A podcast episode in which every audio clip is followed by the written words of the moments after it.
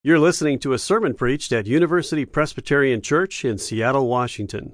For more information, please visit our website, upc.org. Well, there was a man walking on the beach in California and he found a lamp on the ground, picked it up, and of course, you know, you rub it, and he rubbed the lamp and a genie pops out. And genie offers him a wish and he says, well, you know, I've always wanted to get to Hawaii. He looks out over the waves, and, but I'm terrified of flying and I get seasick in a boat, so guess my wish would be, could you make a bridge from California to Hawaii so I can drive?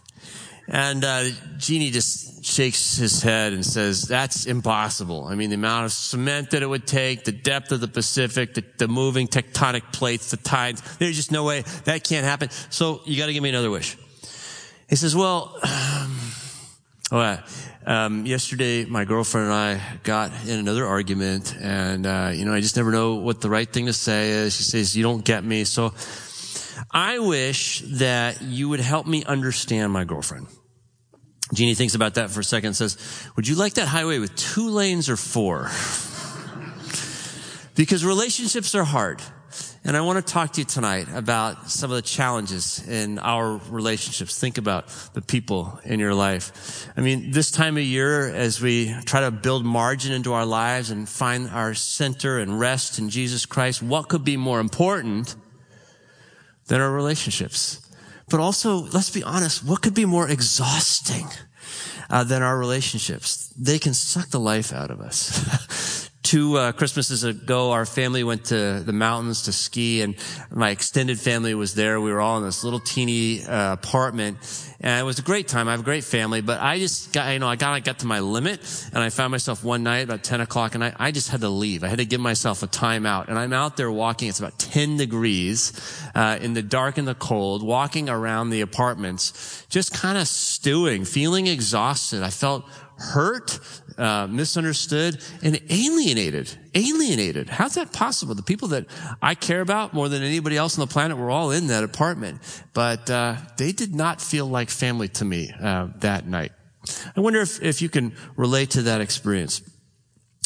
Richard Swenson is a physician, and he wrote a book called Margin. I referred to it last week. In there, he says, perhaps the greatest root cause for the absence of emotional rest in our society is fractured relationships. Fractured uh, relationships. Now, Jesus wants to address this. We're told that the good news of that first uh, Christmas Eve is peace. The angels say, glory to God and peace on earth among men with whom he is well pleased.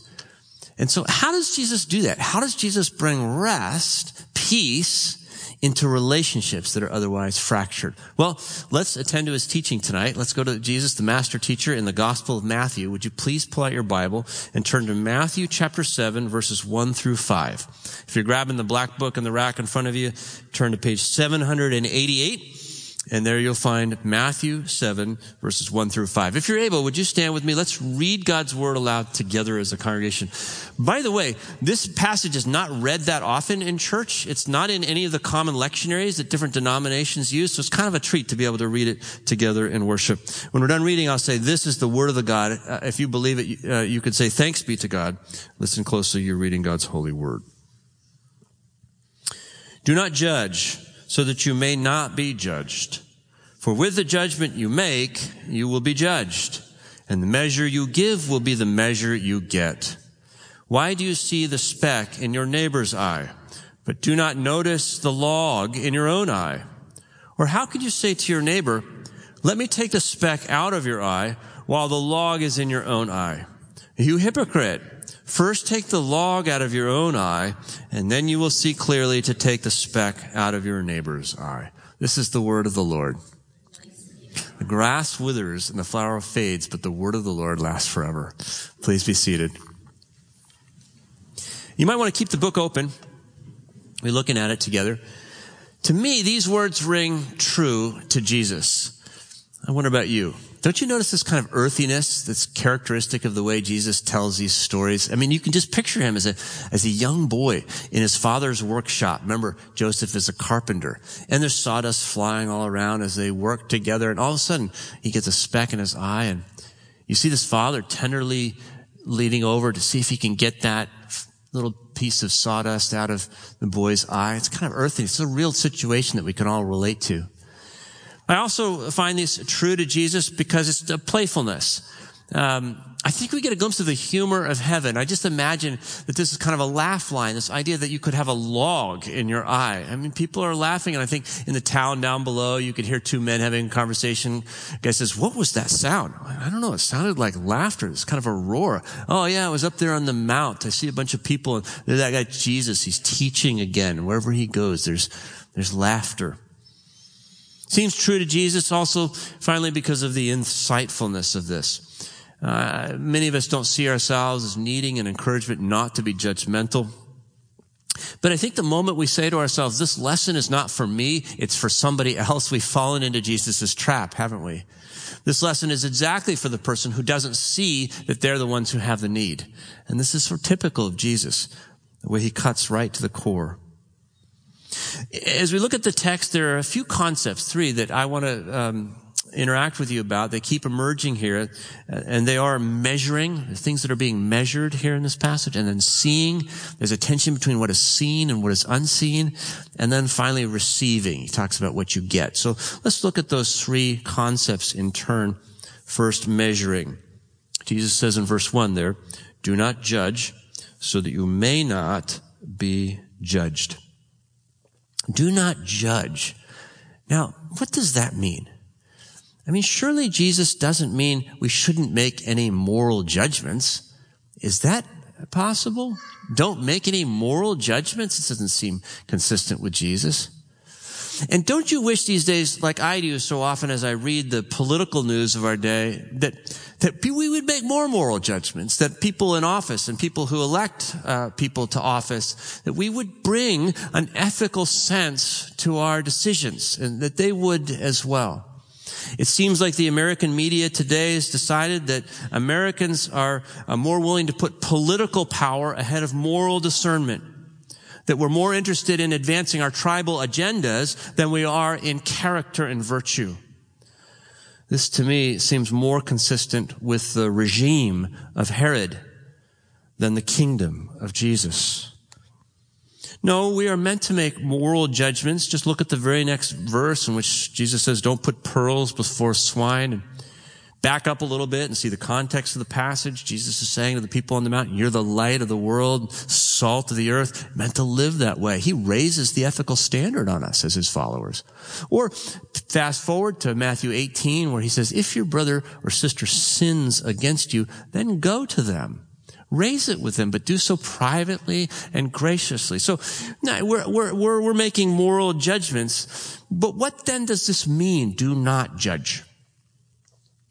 Well, the word judge here, I think in this context, means to render a verdict. Do not render a verdict on somebody else's life. Do not condemn them, I think he's meaning. Next time this word will be used, I believe it's in Matthew 23. There, it's Jesus using it again. He says the, uh, the Son of Man, you'll see the Son of Man sitting on the throne of His glory. Of course, He's referring to Himself when He comes back as judge to sit in that one seat that's only to be occupied by the Son of Man, Jesus Himself. Jesus is saying, don't sit in my seat. That's not your place. He's not saying don't use your moral compass. No, but don't assess the moral compass of other people as though you were somehow their judge. That's what he means. Now, I think in America today, we, we, we say we don't really judge people that much anymore. And that would be a good thing if that were true. You know, we say you do you and we, we tend to try to be very accepting and that's good. But uh, I wonder if we do maybe render verdict more than we realize. Uh, the, the, the interesting thing is that Jesus doesn't stop with the word judge. He adds in parallel with it this idea of measure. He says with the measure uh, you give will be the measure that you get. And as I read that, I think, you know what? I do measure. I measure a lot. I even do measure people. It, when I meet you for the first time, I just can't turn it off. I, am sizing you up. And I think we all do that. We, we make conclusions about uh, people based on, you know, what they, uh, uh, wear, how they smell, uh, w- what kind of car they drive, what kind of music they listen to. We're making these assessments about their strength or their intelligence, their fitness, their education, their influence, their wealth, all these things. Trying to figure out who's in, who's out, what, who matters, who doesn't matter, who could be useful to us, uh, who might be dangerous to us. Now, the problem with this is what we do when we're measuring other people like this is over time, we begin to create a measuring stick. And that measuring stick sits in our souls. It, we measure people subjectively because today, especially, we don't have any sense that there's an objective measurement for our lives. So what standard do we use other than ourselves? In that sense, we're constantly comparing ourselves to one another. And every time I recalibrate this measuring stick and extend it as I create criteria for the people that I would value in my life, the blowback there is that I'm implicitly measuring myself with that same stick. I think that's what Jesus is getting at when he says, you know, the measure you give is the measure you get. It's going to come right back at you. So be very careful with that. See, the problem with this measuring stick is that it becomes a burden to ourselves. And you may say, George, I don't see a measuring stick in my life. You may not. But what you might notice in your life, or maybe more likely the people around you would notice, is that there, sometimes you may seem insecure or perhaps overly sensitive. Perhaps you're obsessed with people's opinions about yourself, how you come across, how you look, whether people are friendly with you behind your back or not. Sometimes we find ourselves becoming defensive or, or jealous or easily hurt or angered, managing our image or hiding from others because we don't want them to see what we fear they would judge. And so with this measuring stick in our souls, these behaviors show up. We take this measuring stick not only into our own souls, but we also take it into our relationships. And this is where we start to get fatigue and Uh, you may not see that measuring stick in your relationships, but you might see these kinds of behaviors that are likewise indicative. A critical spirit, a tendency to look at what's wrong in the situation or in the person, to go quickly to judgment. Or this is so true of me, to be constantly correcting people. I, I have to admit that oftentimes I'm correcting people's grammar, even in my head, if I don't do it externally. Um, you know, I'm an English major, and this is kind of an occupational hazard for us. I'm like a skin doctor at the beach. You know, when you say something to me, I'm thinking, wow, the subject and the verb weren't agreeing with one another there. Or, you know, my parent, my family, they asked me a question. I think, first of all, I'm going to tune up your question before I answer it. It wasn't precisely correct, you know, or I get an email from someone. I go, that's not even a sentence. I don't have to answer that, right? You know, I'm sorry about that, but uh, I tend to do that, and, and we tend to, oftentimes with people that are closest to us, when we have this measuring stick in our souls, um, we try to constantly improve them. We're trying to raise them by another increment up the measuring stick, and we think this is our gift. This is our gift to you to kind of make you a better person, and you realize I've turned you into a project. And Jesus is saying, man, that's going to exhaust you. That's going to enervate you. It's going to stress the relationship. So he doesn't want us to measure like this. A.W. Tozer writes a wonderful book that I recommend to you. It's called The Pursuit of God. It's a very brief book and it's refreshing to read. And he says this, the heart's fierce effort to protect itself from every slight, to shield its, I like this phrase, touchy honor from the bad opinion of friend and enemy will let, never let the mind have rest. See, we're constantly on the defense. We're like, oh, did they mean that in a negative way towards me? Or what does that mean to me? He says, our, our, our need to defend ourselves against every slight, every, uh, to shield our, our, our, ourselves, touchy honor, the touchy honor of our heart will never let the mind have rest. And so there's fatigue. Measuring. Why do we do it? Well, perhaps it has to do with what we see. Let's move to the second observation here that there's a lot in the text about seeing. Jesus says, for example, in verse 3, why do you see the speck in your neighbor's eye, but do not notice the log in your own eye?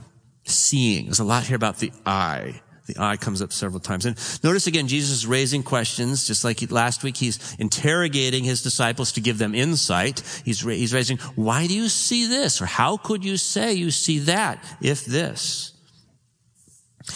And he's playing on this idea that, you know, your eye, um, you can't see your own eye. So when you do get something in your eye, you have to have somebody else help you, right? You, can you, is there something in my eye? And of course, if you had something large in your eye, like mm, a log, you wouldn't be able to see much else. And so there's this tension between what's seen and what's unseen, what we can see, what we can't see that others might be able to see. It's kind of an interesting uh, uh, set of questions here.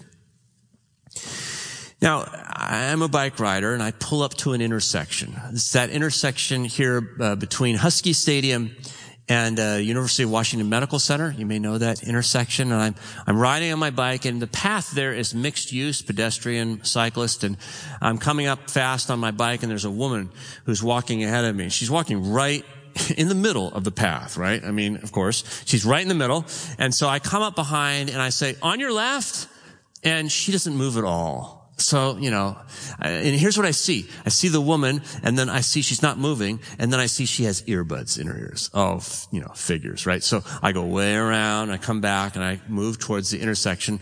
I see the, the light is red and so I stop, which is lucky because I also see an automobile that's uh, stopping hard and crosses over the stop line right into the sidewalk, you know, six feet. It's a body bag's length into the sidewalk. The car is just sitting there kind of blocking, right?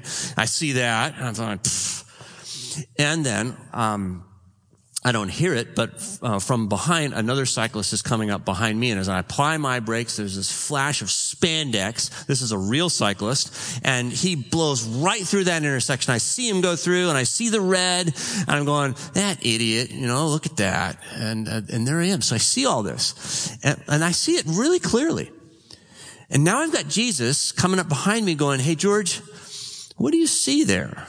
It's not that he questions what I see. I think it's that he questions maybe what I don't see. That maybe I don't see everything that's happening at that intersection. At least not as he sees it. Several years ago, there was an article in the New Yorker magazine called Why Are Smart, Why Smart People Are Stupid. I thought that was kind of interesting, so I felt compelled to read the article. I want to find out which one I was. The article is on what they call um, bias blind spots. It reports on the research of a professor from James Madison University and University of Toronto, and they've done this very interesting study uh, on bias blind spots. And what they showed fairly convincingly is that you and I tend to be really good at seeing the mistakes of others and really bad at seeing our own mistakes. And uh, the hypothesis is that when we evaluate other people, we look at their actions, but when we evaluate ourselves, we look at our intentions. We say, that looks really bad what you did. may looked really bad what we did, but we know why we did it, you know, so we've got a rationale for it. What's interesting though, is they said, the smarter you are, which is measured in their case by how high you score on the SAT, the, the bigger your bias blind spots are. Perhaps because you have an increased capacity to be clever with your rationale. and even further, and this is the scary part, they write, quote, people who were aware of their own biases were not better able to overcome them. Even when you know that you have bias, implicit bias. It does not help you overcome the bias. Now that's when you feel, I feel really stuck with that. Like, what do we do if that's the case? And it, it means we have, there's something below the cognitive level that we need to pay attention to. And that's exactly what Jesus is doing. He's saying there's a spirit world here and it's the unseen world that I want to call your attention to because that's the thing that really shapes what you see and don't see in your relationships. My wife and I were with a, a couple. Um, they were doing, they were marriage counselors helping us with our marriage several years ago. And they taught us something. It was interesting. They said this, George and Ann, in order to understand someone, you need to stand under someone. It's kind of corny, but it stuck with us. In order to understand someone, you need to stand under them. This is what the way they said it. They said, you know, when you guys are in an argument or even just trying to understand each other, you, neither one of you sees truth with a capital T. Like objective truth. God sees it, but neither one of you sees the whole of it. You only see your own truth, lowercase t.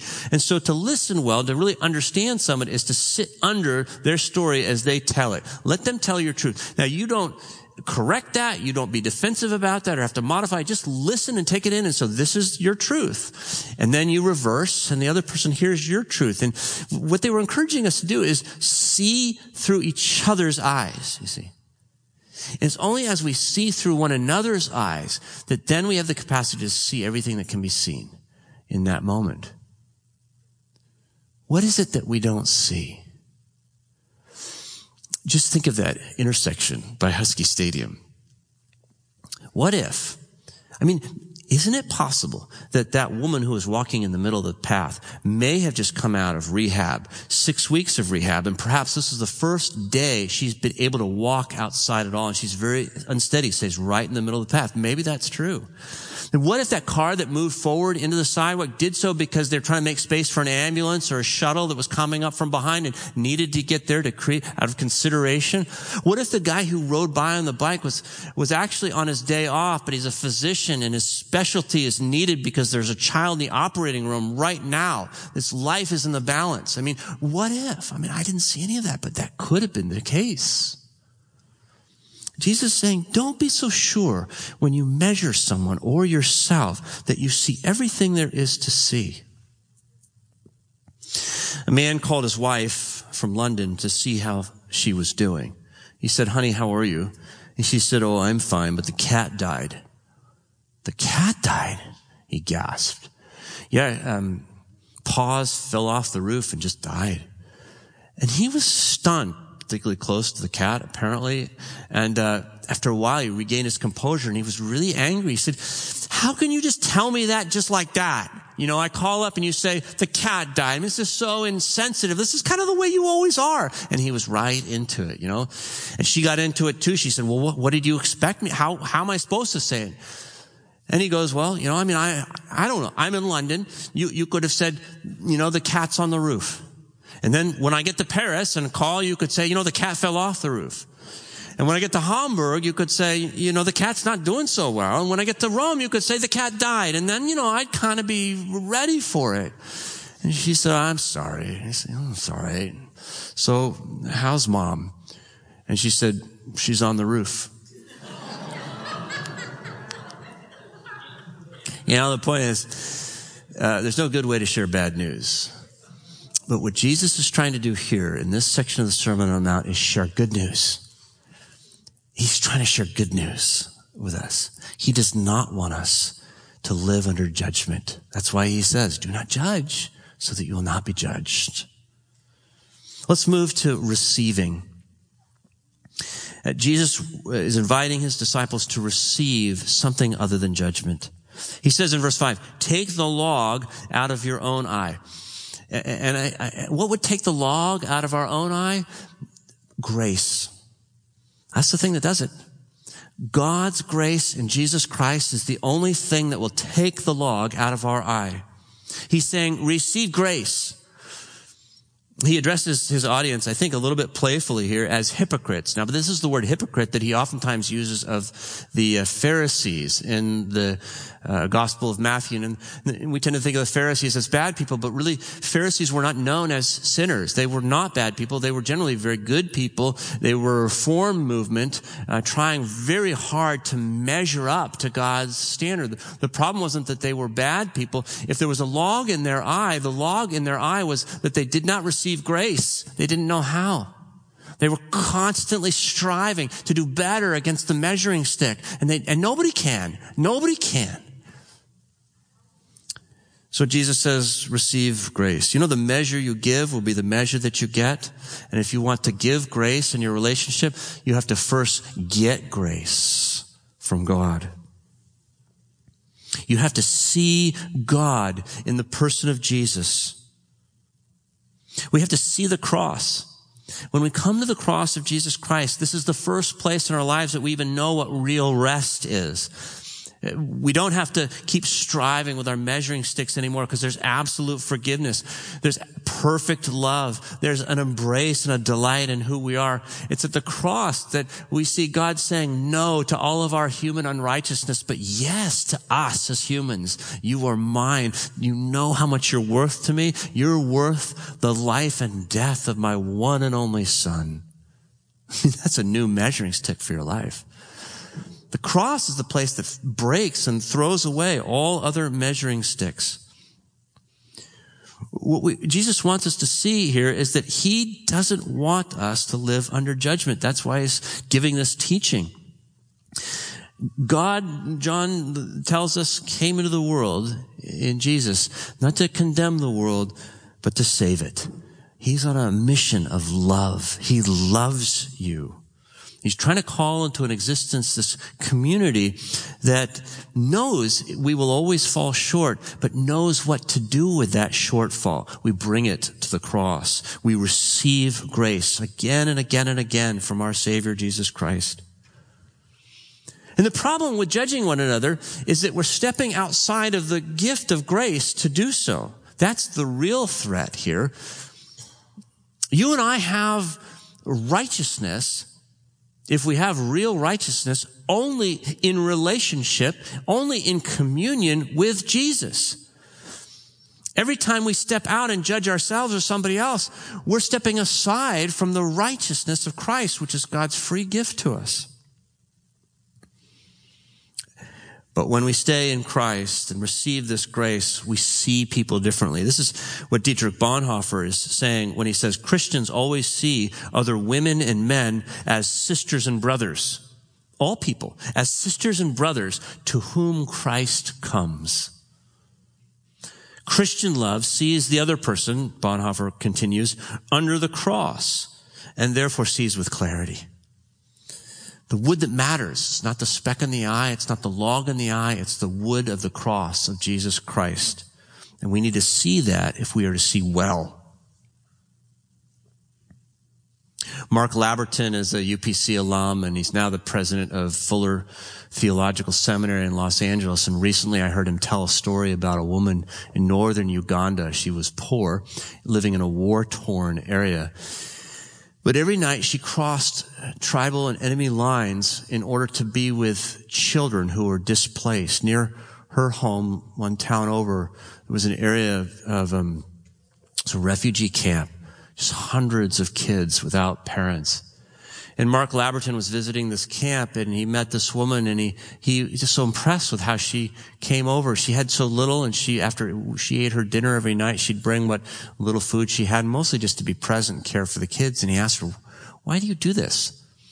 And she was a bit coy. She said, well, because they're children. He said, yeah, but why, why do you do this? She said, because they have so much need. And he says, why, oh no, but why, why do you come and do this? And she, she says, because I live nearby.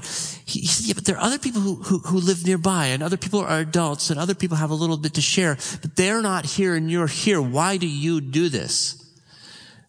And she paused and she said, well, I, I don't know if this makes sense to you, but you see, I'm what they call a Christian.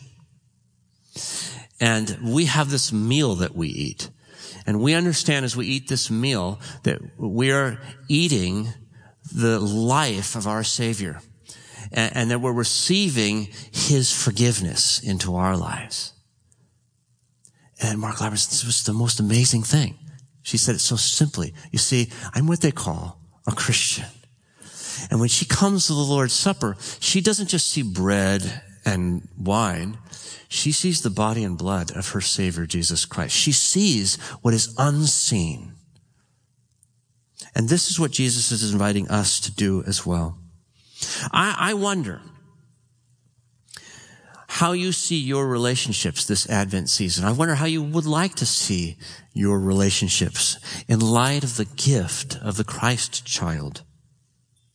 Uh, for myself, I wonder if I will have another opportunity to walk around the apartments in 10 degree weather as we go skiing again as a family. I just, I might. And if I do, here's what I want to see differently because of how we've worshiped tonight. I, I want to first look to the cross of Jesus. I want to be reminded of how great his love for me is, that he loves me and that he cares for me and that he is my primary and sustaining and all sufficient relationship. Jesus. And then I want to start to look at the people in that apartment, particularly the ones that have annoyed me. And I, I want to see that they are, like me, a work in progress and that there's something wonderful happening in their life because God loves them just like He loves me. And maybe they can't see it yet, but I'm willing to see it on their behalf. And I want him to, I want to see that God wants to do a new thing in those relationships more than I can imagine. I wonder about you.